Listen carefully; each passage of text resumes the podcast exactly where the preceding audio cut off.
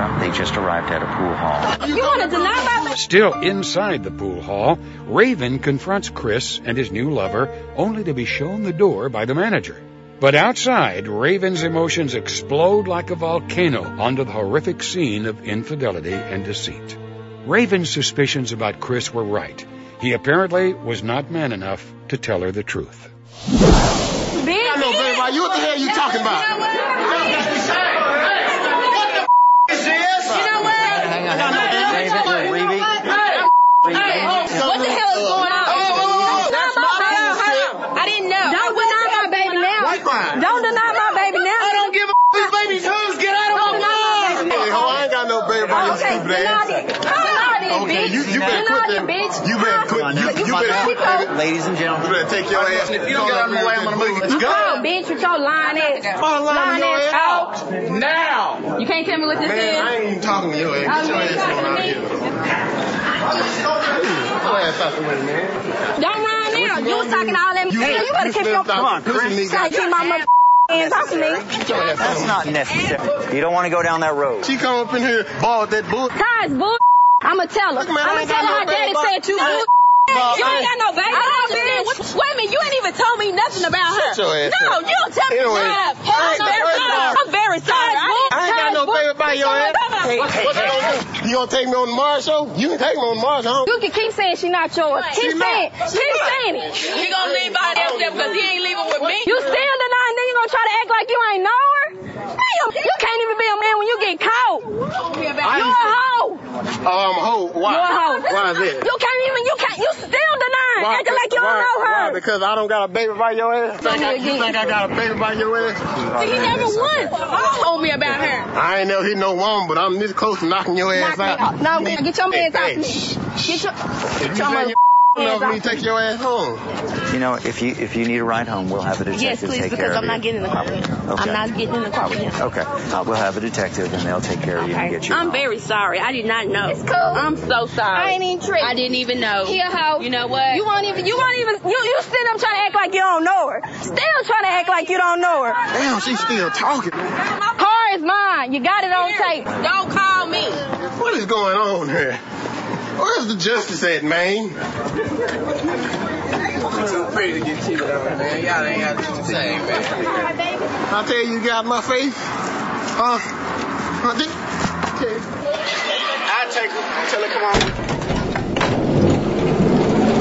on. You'll never experience life to its fullest unless you know how to love. It makes me want to like build up a wall, not to trust anybody. It makes me want to teach my kids not to trust anybody, you know, just so easily, you know, get to know that person and, you know, find out what they're really about first. But you know that's what you have to fight against. Yeah, because the heart, it'll make you do crazy things. Coming up next, Cheaters revisits a previous case from its archives. Brandy was obviously someone that thought that the world belonged to her. I want all you out of the house. All of it, everything.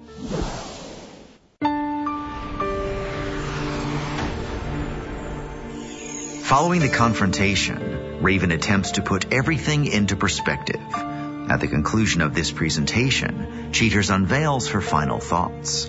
But now Cheaters presents Cesar Villafuerte. Cesar returns to discuss how his emotions were on high the night he confronted his girlfriend on Cheaters. Cesar Villafuerte, age 30. Cesar returns to discuss the damage caused by his selfish ex-girlfriend. Well, of course, when I first saw the surveillance footage and whatnot, it bothered, you know, the crap out of me. I was pretty upset about it. But at the same time, I kind of grabbed my thoughts together and said, you know what? It's really not worth it to get to that point. Um, and actually, when I saw her, I mean, yeah, I was upset, but at the same time, I kind of felt sorry for her. Um, just because of the situation that she had to lower herself to those standards. You got busted on your day off, huh? You got busted on your day off. Hey, don't be touching me, man. Don't be touching me. Don't, don't be touching me. this is her boyfriend. What the hell are you doing? together. You gonna leave with him? Huh? No. I want all you out of the house. All of it. Everything. Sit there at home, not work. How am I supposed to pay? You're the one that always wants. You're never home. How Cause I'm working for your ass. That's why. Brandy was obviously someone that thought that the world belonged to her in that sense, that she felt that she could get away with everything, that it was her, her world, and she probably thought I was a stupid guy just sitting at home. I wasn't going to do anything. Oh, he's he's not going to do anything. You know, he's at home. I know where he's at. Do I look? Man, this nigga. He's, that's, that's the kind of guy you're messing with? Damn alcoholic driving around with beer. Done, man. I'm ready to settle down. Hey, you might be driving that Escalade, up, but give it six months, be taking the bus. Hey, you're gonna be taking the bus in six months with her. See if you can afford that. I feel that Brandy's judgment is flawed due to her immaturity. Um, she's she's younger. Um, she still has you know some growing up to do. Uh, she hasn't really been out there to really experience the world or life itself because her parents are so protective of her. I know you. I know it's an emotional time, all right? But you know that's not the answer. Get in or get out. It's that easy. After the whole thing, of course, Brandy was calling me, um, left me, I don't know, 30 something messages or something like that. Um, and was giving me all types of excuses, you know, about, oh, I'm sorry, you know, I wasn't thinking right, or, oh, I, I miss you now, I didn't realize how much I loved you, et cetera, et cetera. Um, but at the same time, I feel that she was only trying to ease her way back into my life just because she had nobody. What's your family gonna say? Miss Church Almighty now? Huh? What's your dad gonna say? You know your dad and I get along pretty well. What do you think he's gonna say? Do you think he's gonna believe me or you? Obviously he's gonna believe me more now, huh? Since the cameras are in your face. Yeah, 'cause you made me look like a whore. Well, you know what? Maybe because you are one. Guys, let's not go down that path. Hey, After I got home, um, I threw all of Bran- Brandy's belongings outside, uh, outside the house. And the reason being is because I really didn't want anything there that was going to remind me of her. Because at the same time, you know, I was still bothered by the whole thing. And, um, and I felt that if I had something there that was going to remind me of her, was at the same time was going to bother me. Uh, and at the same time, I just didn't want to see her there anymore. I mean, I just wanted nothing more to do with her. Like I said, she was, she became disgusting to me. And I just didn't want none of that stuff. So I just threw it all out, left it there for whoever wanted it. And that was that.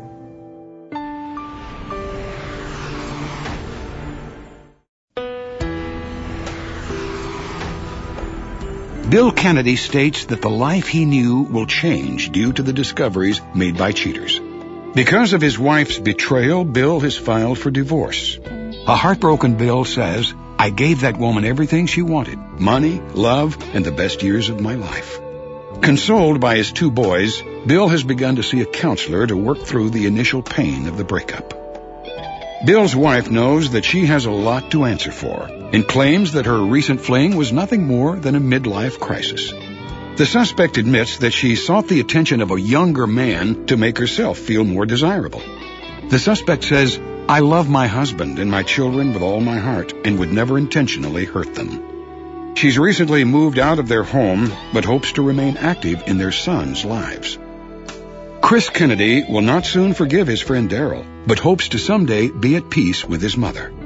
Chris says it will be hard to forgive her, but she's my mom and I love her. Daryl Smith hopes that this will all blow over soon. He admits to having done Bill and Chris wrong, but states she's a MILF and I did what any red-blooded American boy would do. Legitimately taken aback to learn that Chris had cheated, Raven Young now tries to move ahead. Looking past her feelings of betrayal, Raven hopes to better the situation for herself and her children. Redefining her life, Raven has decided to focus on what she wants and put men on the back burner for a long while. With her children by her side, Raven looks forward to this new chapter in her life. An agitated Chris Haynes expresses little remorse for what he did, claiming, I'm a man, and that's how we're wired. I can't change evolution. Mr. Haynes seems determined to save this relationship, but he knows Raven will not easily be swayed. Chris, however, vows to do whatever he can to win Raven back.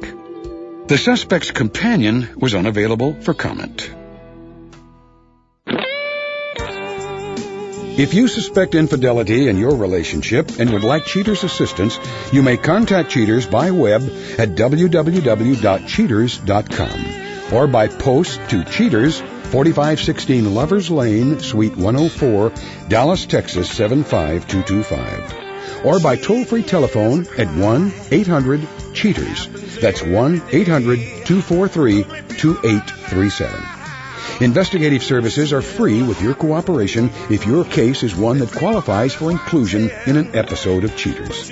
All investigators who provide services for cheaters are licensed in the respective state of their service.